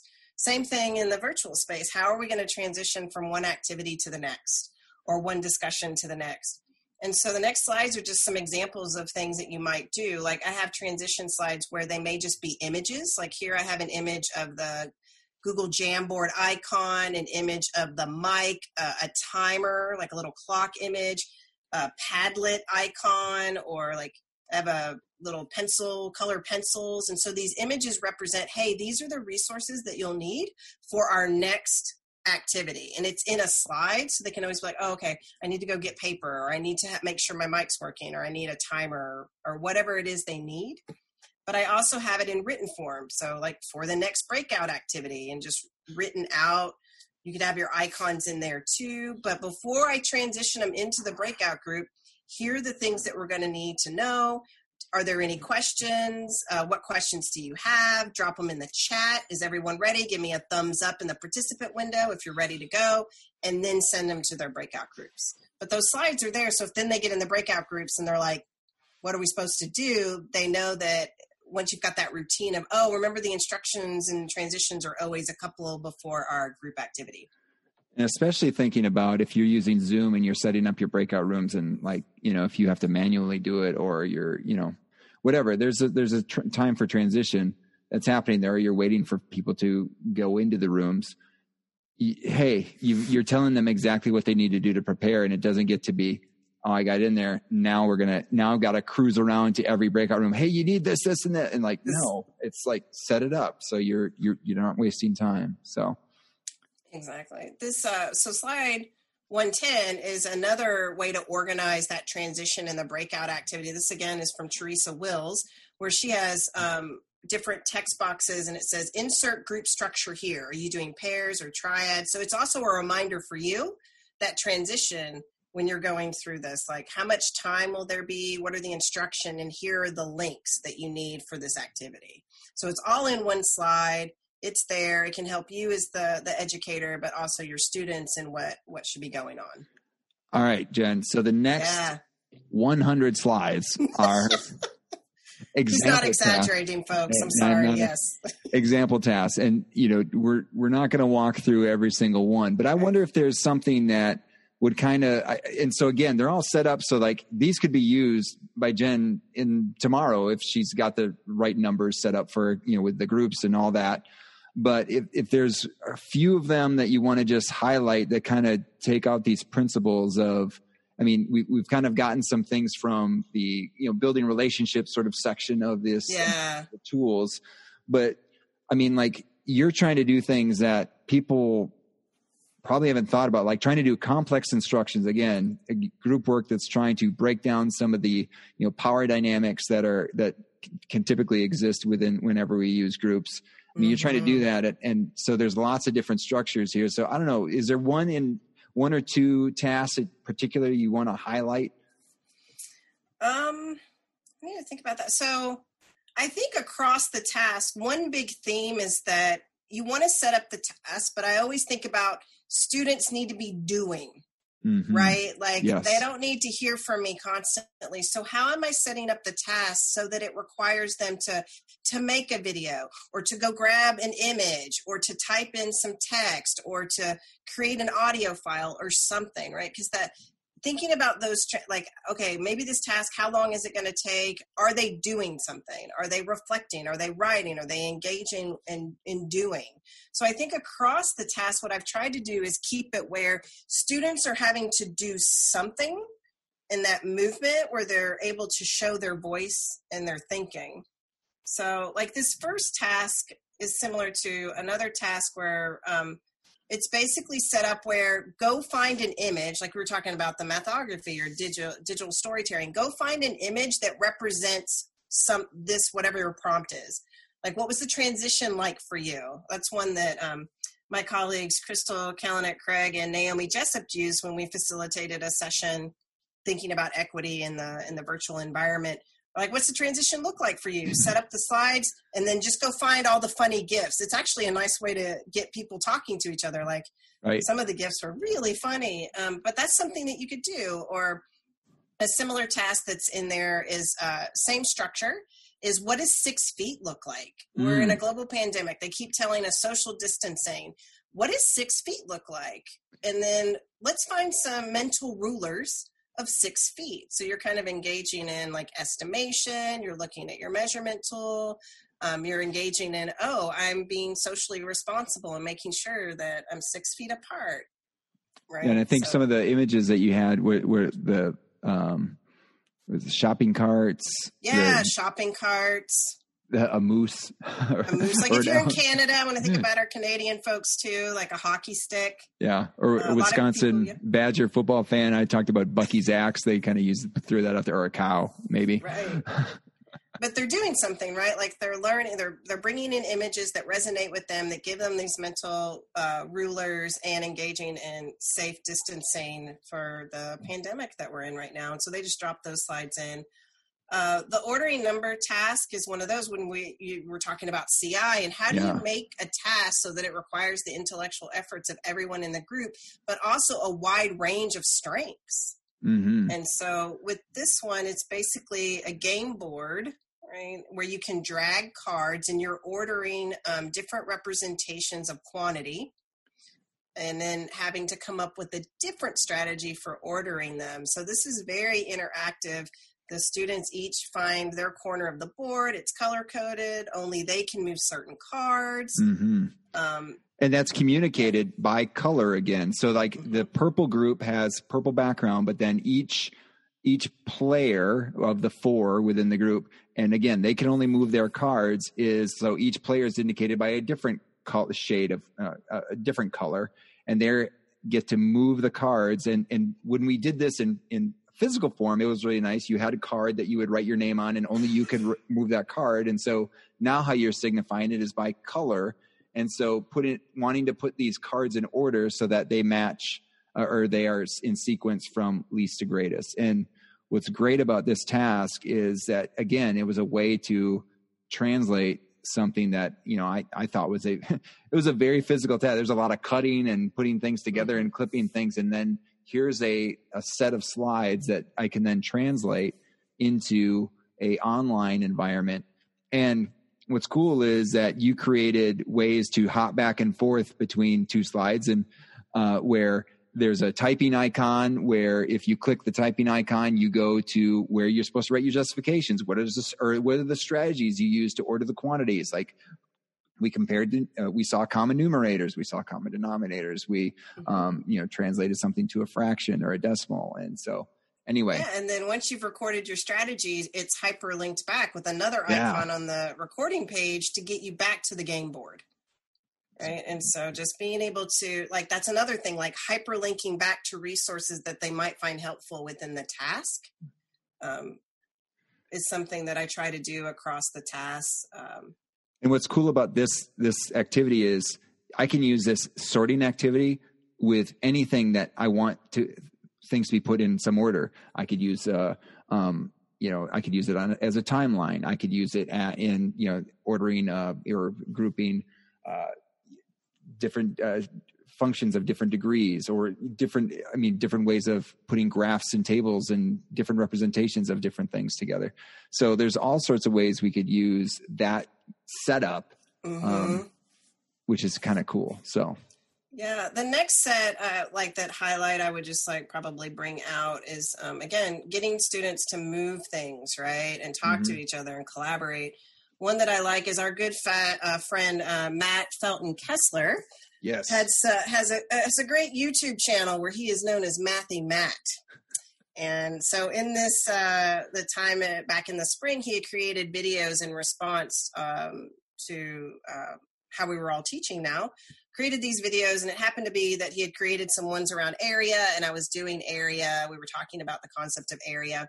So this was set up. I had students work individually on finding the area of different shapes, only using their knowledge of the area of a rectangle. So they would do that individually. Then they came into groups, and that was the session for the day. And I said, for homework, I want you to finish that out. They came back to class the next day. What am I going to have them do? So I consult my good friend Matt here, and I'm like, let's watch a video of Matt talk about the different strategies, like informal area strategies. And so what they did is they watched the video. And then they each have their own color-coded slide, and it's a card matching uh, based on the video. So I have images, snapshots from the video. So I learned this from one of Teresa Wills' P D, that it's very helpful if you can take screenshots of the exact thing they saw in the video so that when you go to do a card sort or you go to do something else, it sparks that kind of memory, right? Mm-hmm. And so with this one, they have different strategies. They can move the cards, like maybe this is the, the chunking strategy down here, and then the chunking strategy description card. They move it, they double click, and then they can put this in here. What I like about this task that I'll bring up is that this is a task I could see easily being adapted for group group collaboration around it. So, because you're working together to try to describe the, the strategies, but this could also be one that if I had a student who wasn't able to be with us that day, they could go into the slide, or the, I could give them a blank slide. They could watch the video and do this themselves, right? right? So this has the potential for collaboration, but could also be done individually if the student wasn't able to meet with us uh, uh, in person. And then just some reflection slides. Now I want you to think about each person, how do your strategies or your group strategies connect to what you saw Matt do in his video? What's the same? What's the different? How might you apply these strategies in a different uh, for different shapes? And so that process of reflection in each of those tasks that you bring. So I think that we've talked about collaboration, but also thinking, how do you get students to reflect upon collectively what you were able to, to learn from one another through the task? And what I like about these is that, okay, now I've got these think, pair, share slides. I can use these whenever I want to do this structure. Again, same thing as I would have certain, like my core set of structures that I would use in my class. Now I can have sets of slides that dict- that are demonstrating that, and then use those within my future classes. Like, hey, we're going to do another think, pair, share. We recognize the visuals and we can put those into play. So mm-hmm. Oh, this is nice. Yeah, when you're using yeah, student so work. Student work. So another one that I've done is like we were sorting shapes, and I had given them a homework, like four prompting like tasks where they had to create the Venn diagrams uh, relating, let's say, the, the set of squares and the set of rectangles, right? Create a Venn diagram. So they did that work individually, and I said, upload it to or, you know, Google Classroom or D two L or whatever platform you're using. And then I went through and I selected, right, as part of our five practices, selected certain work, right, for a purpose, that whatever the learning goal is, right? Picked it out and then put in samples of student work and then asked them to do a notice and wondering. So I set up little text boxes. As you can see on this slide, I have four samples of student work around um, drawing a Venn diagram relating the set of squares and the set of rectangles, and then uh, t- like a c- uh, table with two columns that have little text boxes that are color-coded, and looking at what do you notice, what do you wonder around these four uh, solution representations. And so they could do that across each of the four problems. So this is a different structure than the each group has. It's that Each, um, all the groups are going to go into the one slide and find their little text box color and then talk of their noticing and wonderings. That way, when we go to whole group and we go across the four uh, different questions, they can see the responses across all of the groups. I don't know if that explains it really well, but like maybe when they look at the slides, they'll, they'll no, I, see I what think I mean. It- I think it does. I mean, again, it's a now again, it's another structure where I've got a way that I can use student group. I can put the prompt that I use for that student that work. And then I've got I've already used color coding for each of my groups, and my groups can see, oh, each group is going to have a notice and wondering for each of these sets. Right. And so what am I going to notice, or, you know, what do we notice? What do we wonder? And those, again, create good conversations, mm-hmm. and it be, leans on something that I know what we're supposed to be doing, because we want to position our students to be doing things within class and not just sitting and listening right. to us, right? And they could go across and use the tools. Like, are there certain wonderings that resonate with you, or mm-hmm. certain noticings? And then they can go use the tools and check marks and different um, scribble tools or emojis or whatever. And then it's like, oh, a lot of people are really wondering about this wondering. Yeah. Mm-hmm. Right, and then that can give you information on how to carry out the, the whole group discussion. Um, so I'm going to skip down because I think that's pretty good highlights of the task. What do you think, Joel? Yep, that's pretty good. Yeah. So just that bit about um, on two twenty, here's some different ways to get students like in self-reflection, uh, getting some of that um, formative assessment, if you will, like what's going to guide your instruction moving forward. Teresa Wills had a nice like tweet deck type of um, slide where it's got the what has been successful so far in your learning over our time together this week. I think that was my prompting question, but I used her her slide there, and it, she's got this tug of war where it's easy for me, hard for me, and you just go grab a, um, a text box or a shape or whatever and put in like where are you along this mm-hmm. kind of this rope that looks like tug of war with yeah. easy for me on one end and hard for me on the other. Yeah, and then you got the, the stoplight. I like the stoplight. Stoplight. And then uh, Teresa Wills had this three two one template that I really like. Uh, what's three things you learned today? What's or what's three things you learned? What are two things you're wondering about? And what's one thing you're ready to try? That might be a nice one to do at the end of a week. Like you've gone mm-hmm. through like a week or two. This might be a nice one to do. Um, there's also the the compass points template um, that you might use where it's like north, south, east, west, the directions.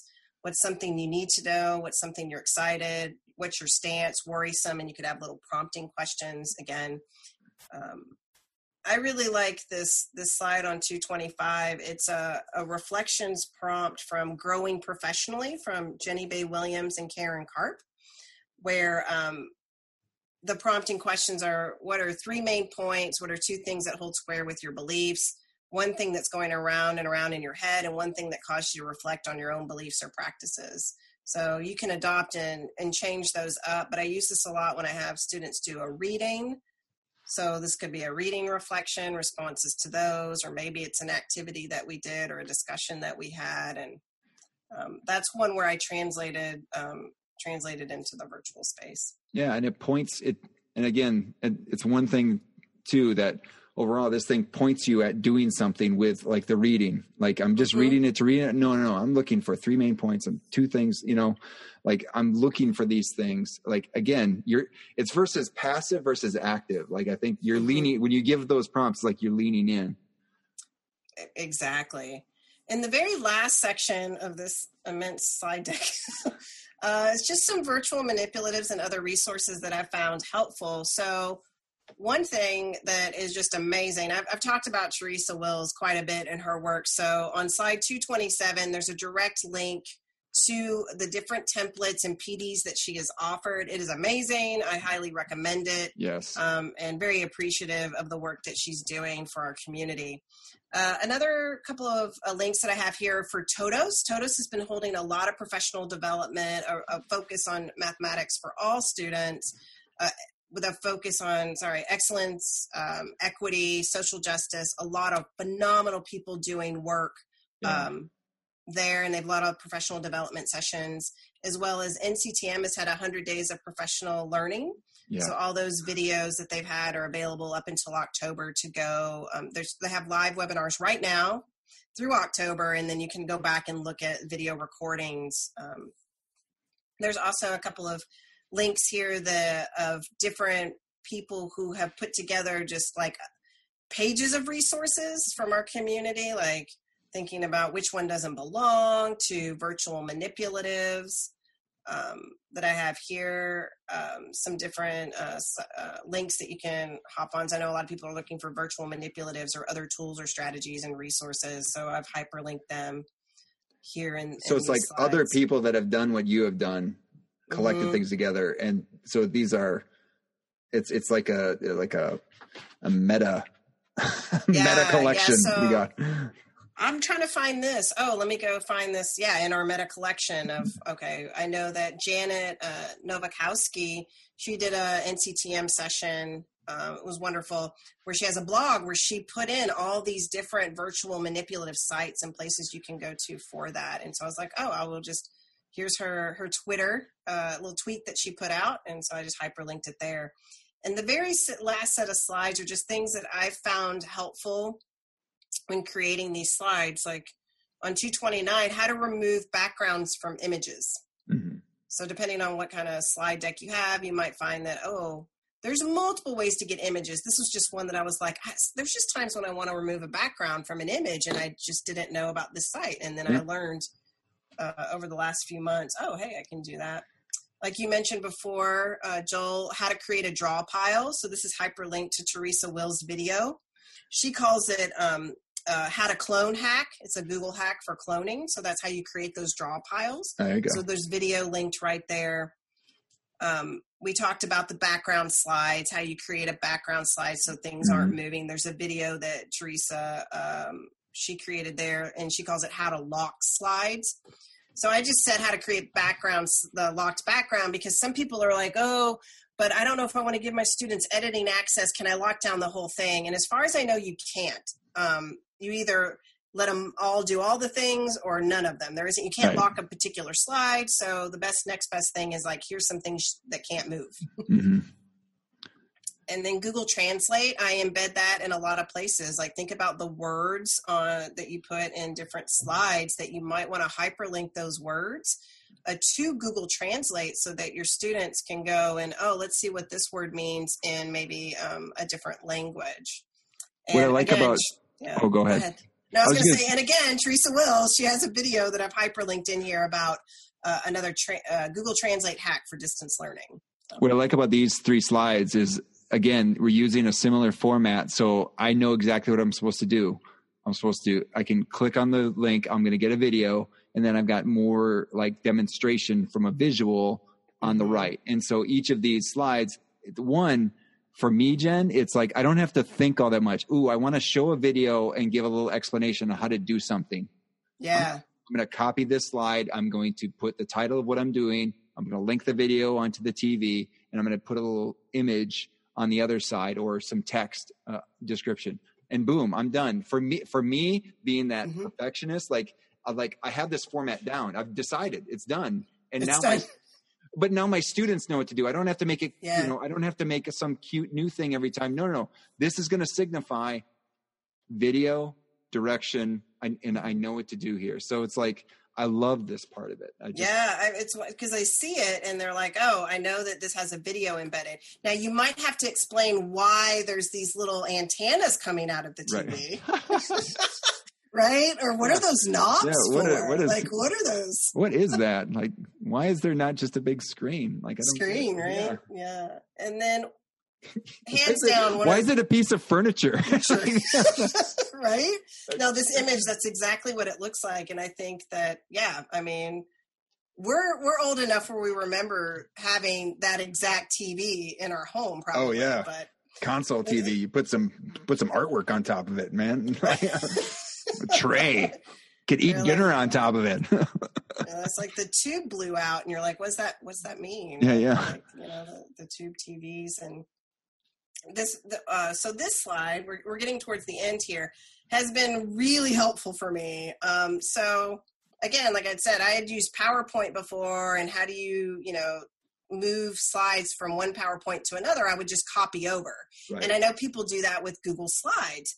And then I learned that you could import slides from other previous PowerPoint, or sorry, uh, Google Slides that you've created.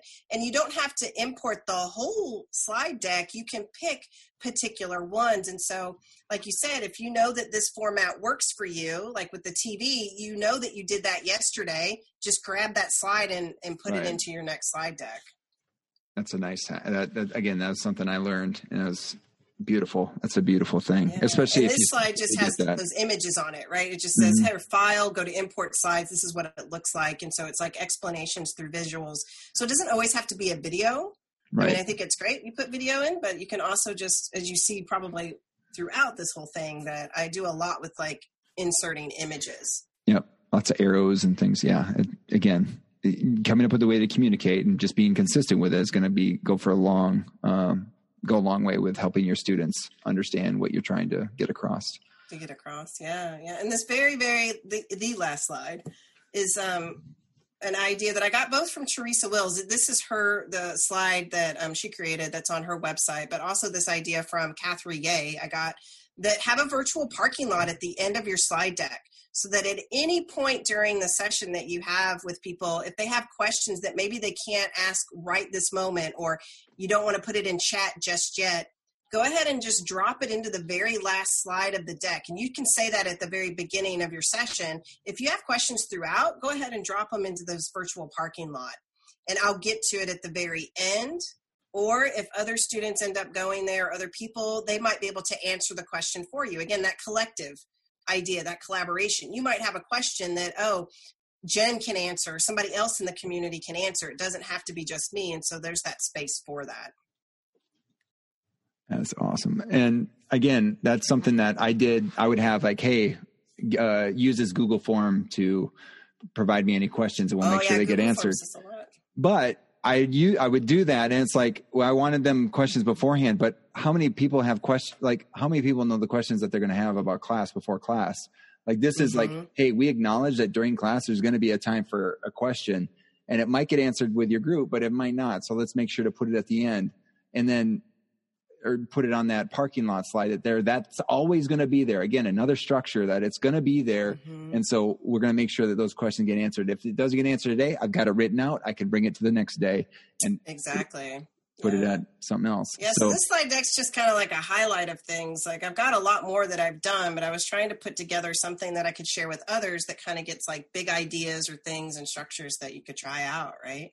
Well, we are, I am just so excited that you're you're willing to share it and willing to put the time into the, that we could create this video and that we could share it through the podcast. And I think a lot of the things, a lot of the thinking behind some of this stuff, I think that's a helpful thing to communicate here in, in mm-hmm. thinking about how do we how do we teach better? How do we handle the current situation that we're in? But then also, how do we just use it as a, an opportunity to, again, think about how to teach better? So no matter if we're face-to-face or online, that we're doing things that Um, our, limit the amount of like havoc that if we have to switch happens, and we can focus more in on our students and more on providing that caring environment that, that we need, that we, we all need to be caring for each other. And I can't do that mm-hmm. if I'm converting all my instruction. And so again, Jen, thank you so much for oh, being yeah. willing to share. This is uh this is yeah, amazing. I mean, I think that's how we grow and we learn. And then, uh, yeah, I mean, I've benefited greatly from a lot of the things that other people have shared, right? So I, I wouldn't be able to do what I just did here had there not been resources out there that other people have shared to be able to create this. And then I can think about my own situation and adapt it. And so if this there's got to be, I hope, a few things throughout here that resonate with other people, even if it's just one or two things, right? That they feel like, oh, I hadn't thought about that. I can tackle it this way. Oh, that's not too bad. Look, this template's already there. Okay, so I just need to modify it. That's right. So, um, hey, Jen, if you could uh, not share your screen anymore, then we could see. Yeah. Yeah. And then we're going to gonna close out with one more question. And that question is, what is the best thing you do uh, for your teaching? Uh, what what, what is the best thing to, you do to help your teaching? Oh, that's such a good question. Um, so I think the best thing that I do for my teaching is that I try to be really reflective. Like I going into um, the learning space, it is a community of learning, and I am part of that community. So if something goes really well, what was it? Not just me, but my students, the whole community that made that thing really awesome. Or if something doesn't go as planned or something didn't work out as I had hoped, what was it about the community? It's not just me, it's not just the students, but as a whole, like, and how would I, how does that change? So really thinking about collaboration and collectivism to move the the thinking and the ideas in the community forward. So I, I'm, I try to be purposeful and re- reflecting on um, our space and learning together, but also problematizing my practice. I think that there are things that we wrestle with that we need to pause. Like I, I get this a lot from Catherine Yeh, right? That idea of pausing and thinking about like, why are you doing what you're doing? Who is it for?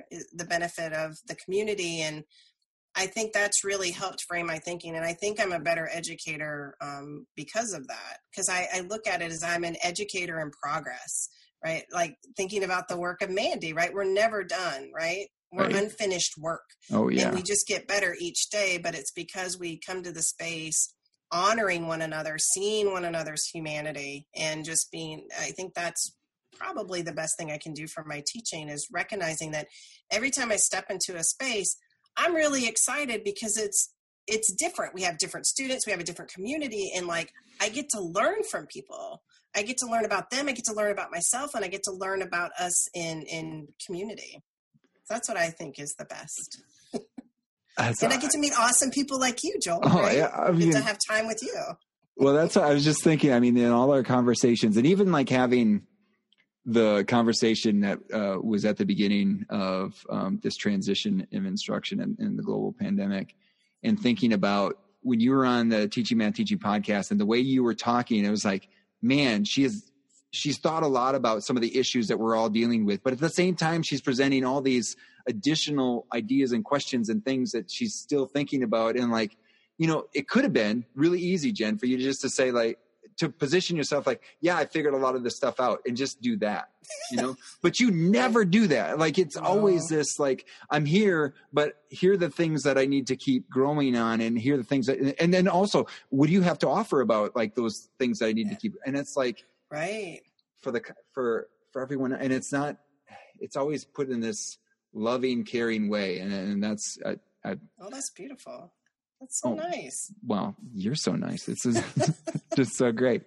But, uh, yeah, no. anything, anything else to, to share with it before we close out here? Yeah. I, I mean, a, a couple of things I would just say is that just remember you can't do all the things. Right? right? We're still in a global pandemic. And I want to say that you are enough.